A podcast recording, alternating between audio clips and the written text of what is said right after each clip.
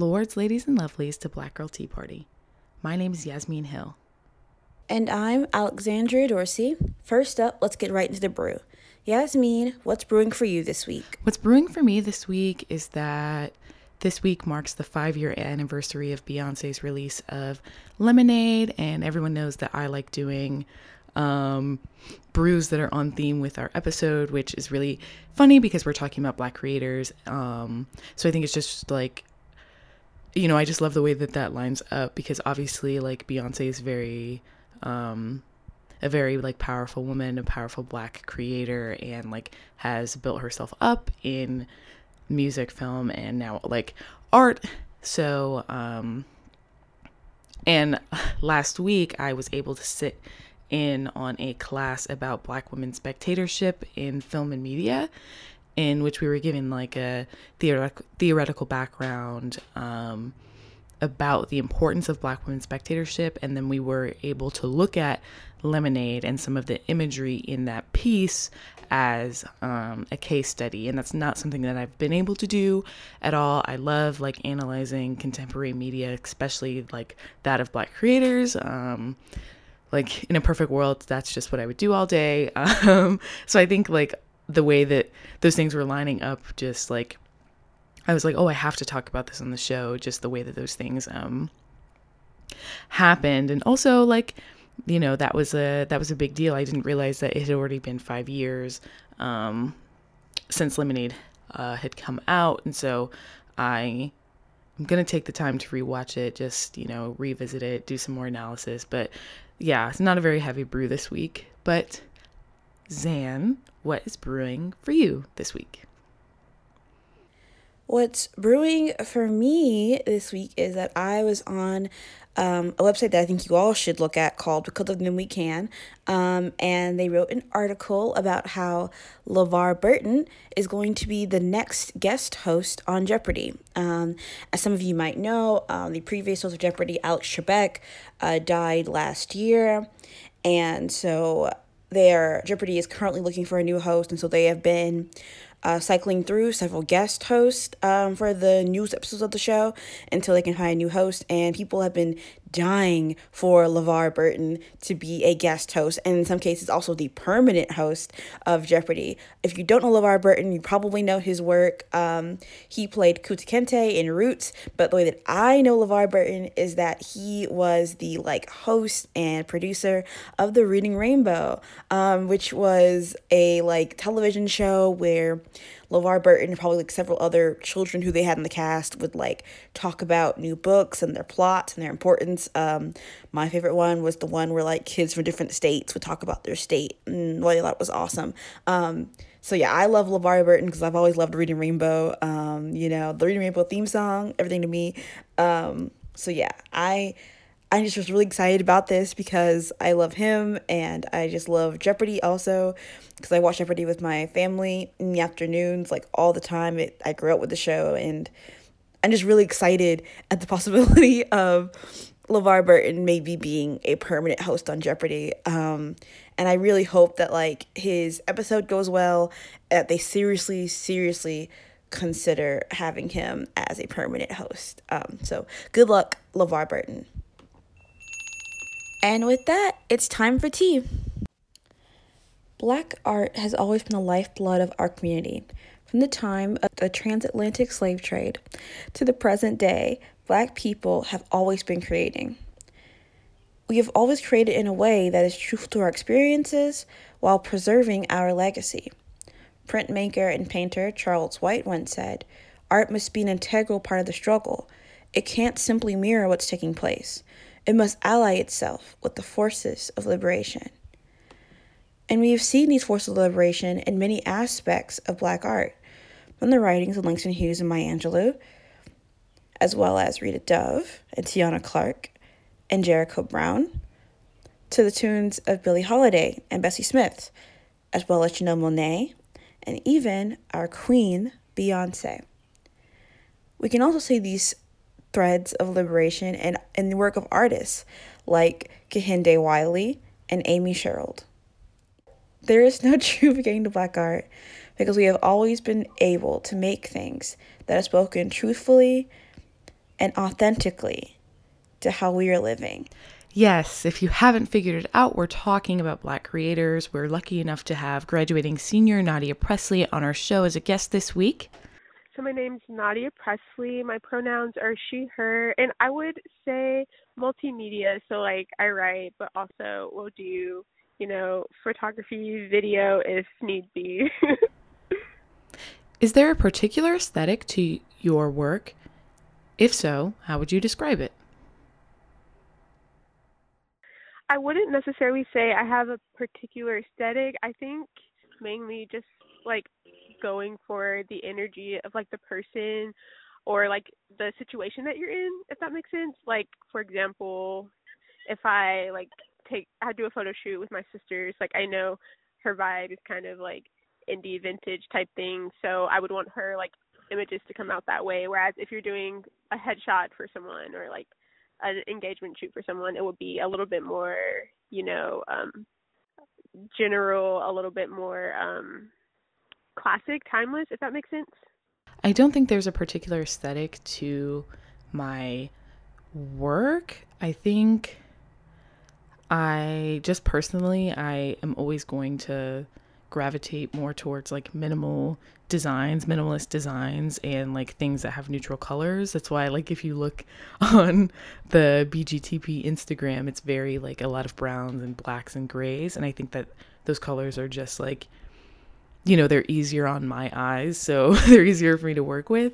Um, but I don't think that that personal um, preference so seeps into like my journalistic work at all, especially because like that really depends on like the story that you're telling. Specifically, like I'm working on um, a story about the cost of COVID with, um, you know, a large group of people. It's a collaborative reporting project, and aesthetically, I think our vision has gone through a lot of different things. And ultimately like at the end of the day we have to choose things so that like the whole project is cohesive and makes sense.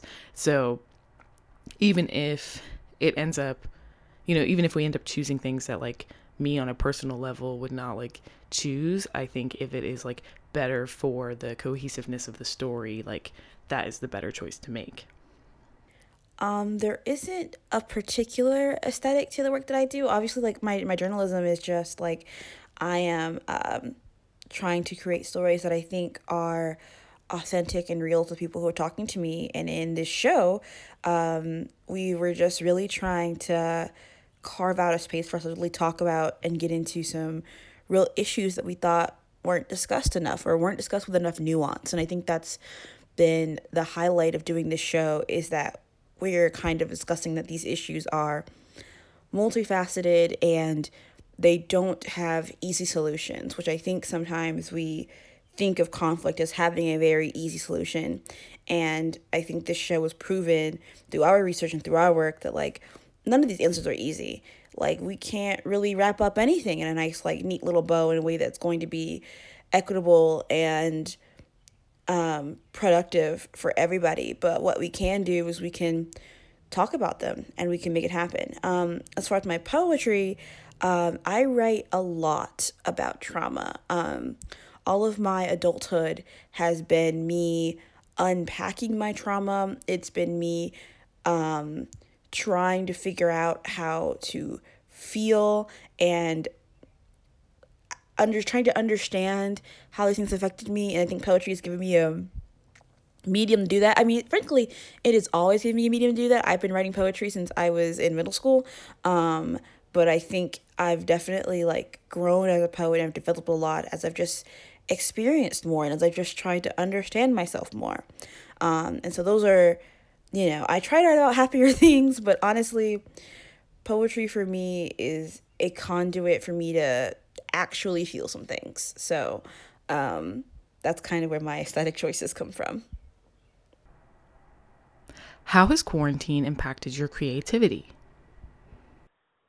Where I am right now with school and everything, you know, I feel like in the past I've been, I've had this space and the time to be a little bit more creative. And I, you could say that quarantine has played into that too because you can't get out and go like have shoots with people because you know there's the risk of catching COVID. So I definitely do think quarantine and like combined with where I am in life right now has kind of limited that a little bit. I'm still able to to be a little bit creative. You know, it's corporate creation, but it's still it's yeah. still creativity nonetheless. So yeah. I don't know if it's necessarily quarantine or just kind of like quarantine has definitely impacted my creativity in that I just feel less motivated to be creative. I know that that seems kind of backwards, especially because like um oh, all this like personal time that we've had in the past year, a lot of people have um, developed their creativity, embarked on more creative projects, which like I definitely admire. I think at the end, you know, now that we're like sort of nearing the end, I'm getting this like boost of creativity, you know, just like with specific projects that I'm working on. But I I don't know if it's quarantine specifically, or if it's like quarantine my mental health or quarantine and the fact that I'm a graduating senior. Has quarantine impacted my creativity? Most definitely. Um, I just haven't really had the motivation to create in the same way um, since the beginning of quarantine. But then I think like frankly, being in school's kind of helped a little bit with that because now I'm on a schedule and now like I have to get these things done.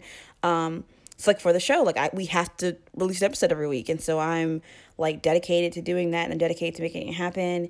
Um, I was in a poetry class uh, last fall, and so like I had to write a poem every week, and that really like reignited some things for me. Um, I think quarantine really has got me down on a mental health level, but I think getting back on a schedule really like gave me something to latch onto. And that really um, has been important for me. What Black creators do you look up to?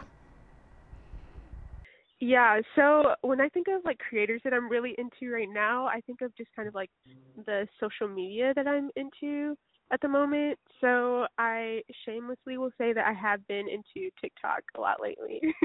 um yeah. and so I think my favorite creators on TikTok are honestly the more, you know, like micro influencers who, you know, treat yeah. it very casually but still like have their own aesthetic.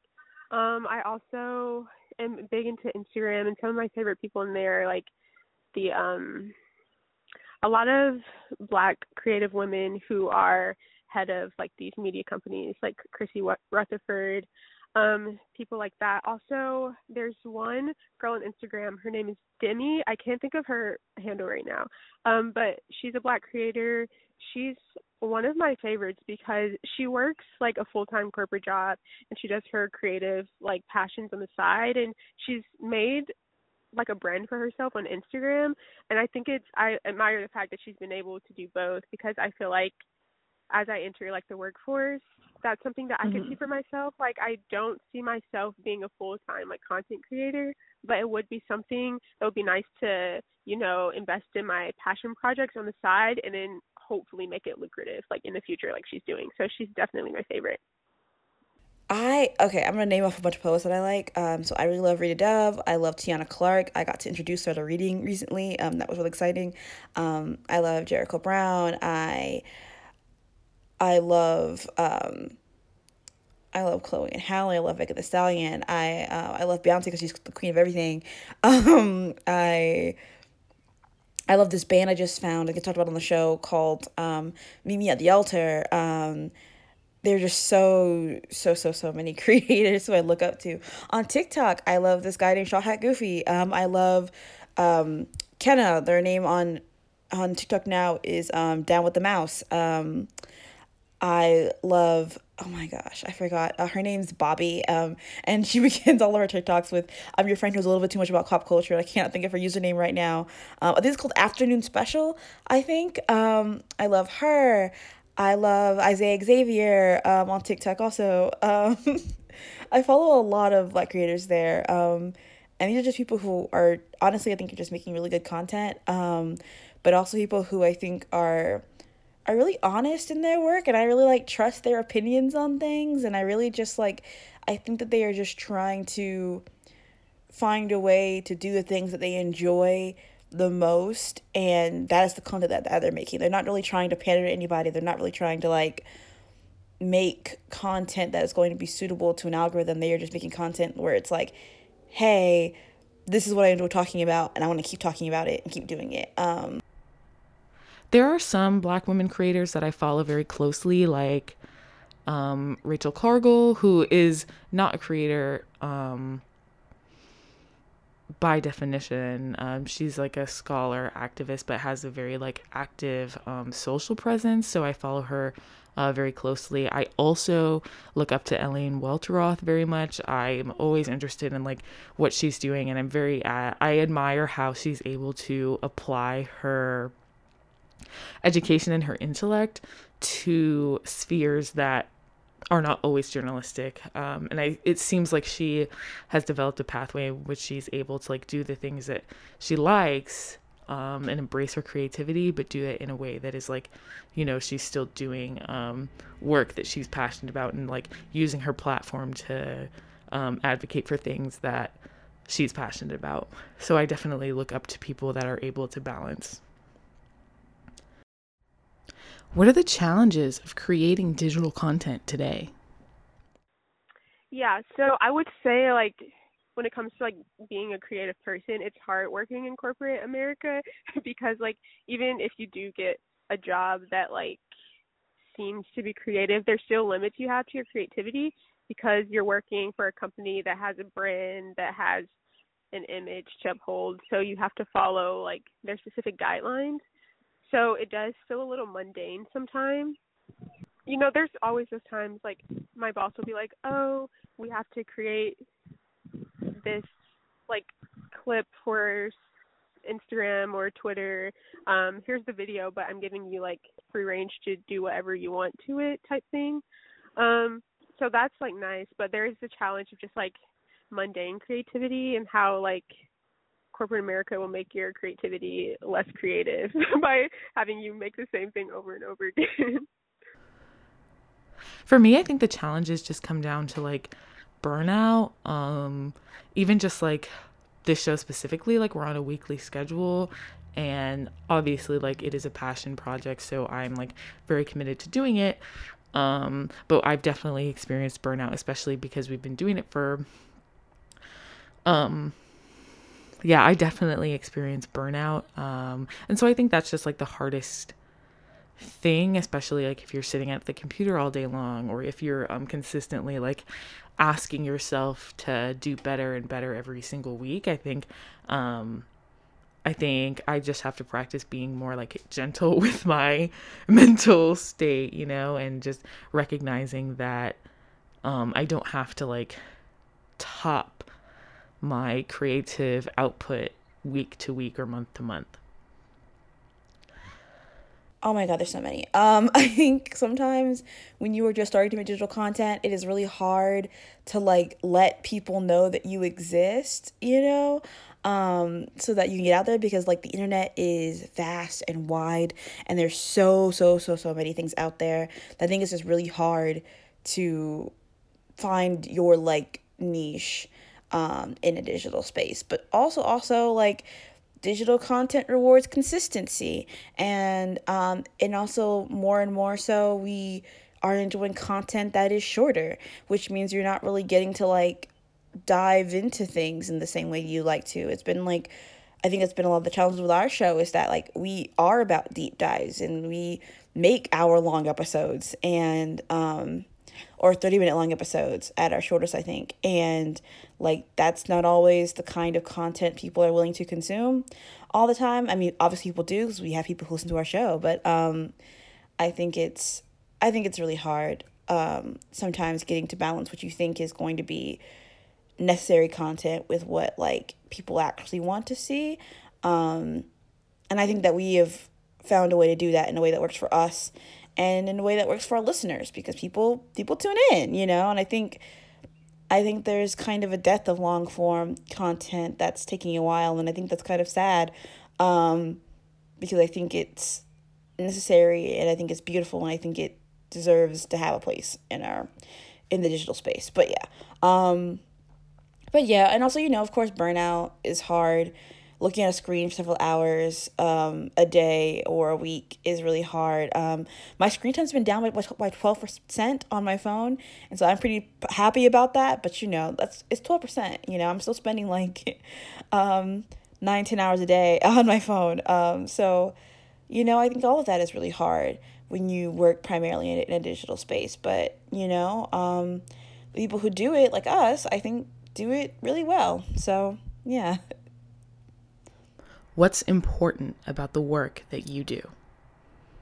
Yeah, for me, it's just to, um, like, creatively wise, like with passion projects, things of that nature, it's just like to have fun, you know, like like I said, it's not my full time job, so there isn't a pressure to like be perfect or do everything very pristinely if that makes sense. Um I think, you know, just have fun with it.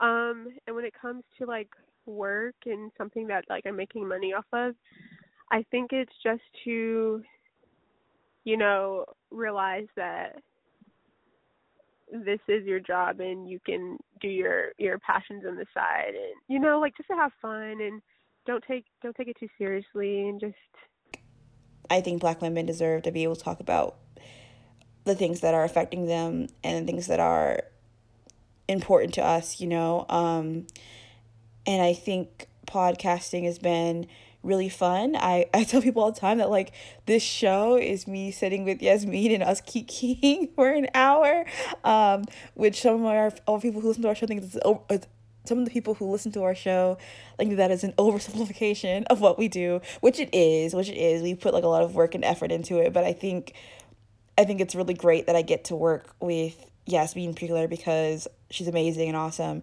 and always just putting the absolute most effort into everything that she does. And I think that's great that I get to do this piece um, with a person that I love and care about a whole lot. Um, but also, also, I think it's important that we are having these conversations, that we are addressing the nuance of, this, of these conversations, that we are addressing that these things are happening in the world and they have far reaching effects, but also understanding that they have things like uh, racism, homophobia, and misogyny, and misogynoir and things like that have like and fat phobia are just like these are systemic issues. And these are issues that like they did not show up in our world over the summer. They have been in our world for a long time.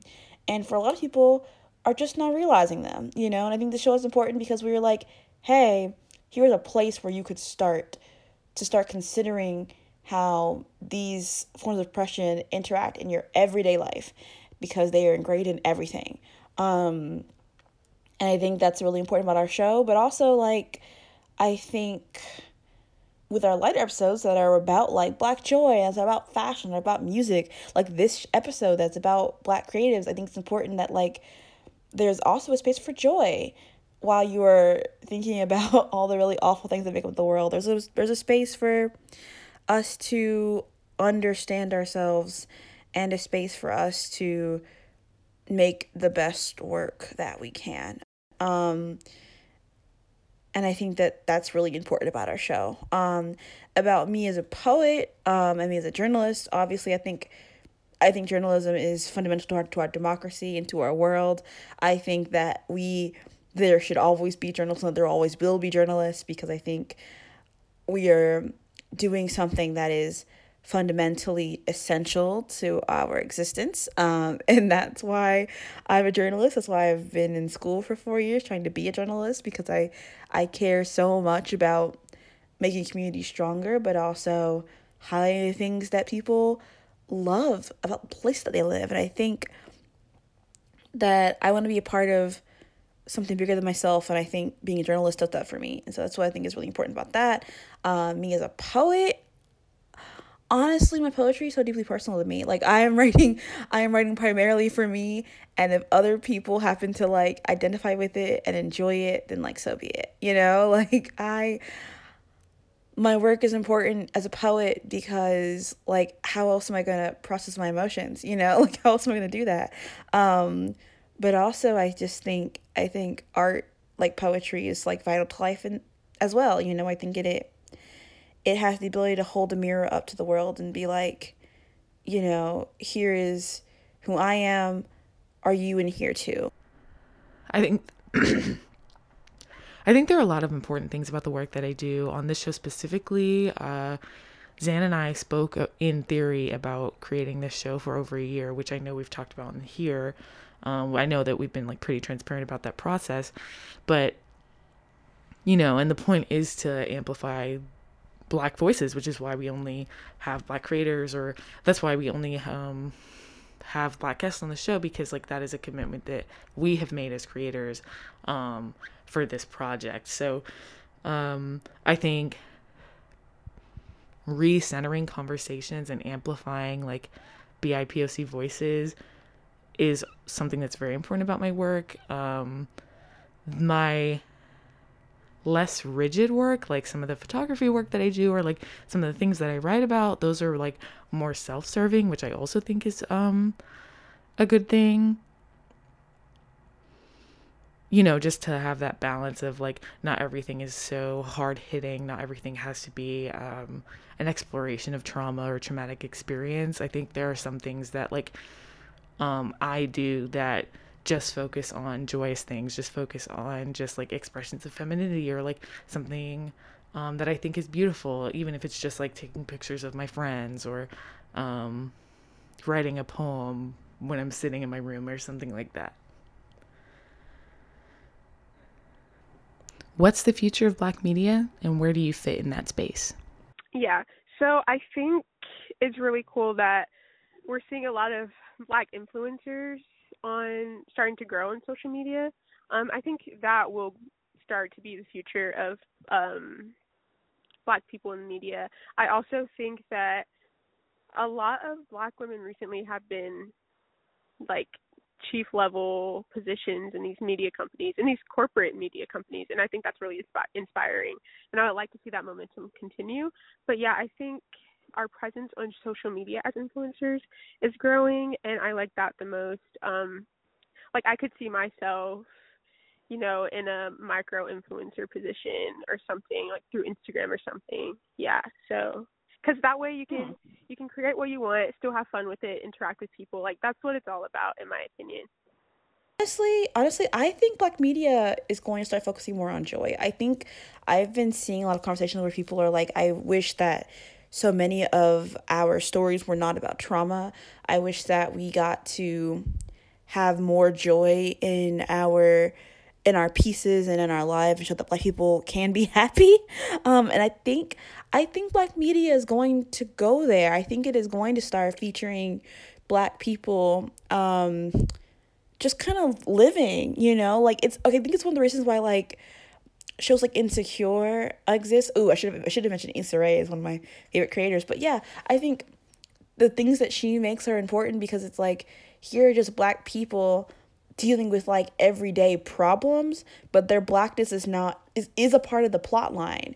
But like it is not the only plot line. And i think that is such an important distinction you know? Like i want media to acknowledge blackness but i don't want it to only be about the pain that comes with blackness if that makes sense and i think like black media is going to start like really really d- diving deep into that into and into thinking about the roles that we give Black people, especially Black women, differently. Um, I think that's going to be astounding to see and really important. Um, as far as for me, um, as I said, I mostly write about trauma in my own poetry, so maybe I'll like, maybe I too will start trying to think about the things that like give me joy, you know, and maybe I too will start to really like reflect um on those aspects of my life. Um, and as far as like, you know, I think my journalism has always kind of been about joy. Um, I love feature news, you know, I love I love writing about artists. I love writing about um, new community centers. I love writing about like new businesses. I love writing about all that stuff. And so I think like in in that field of my life, I have always written about joy, and I think I will probably continue to try my best to keep writing about joy.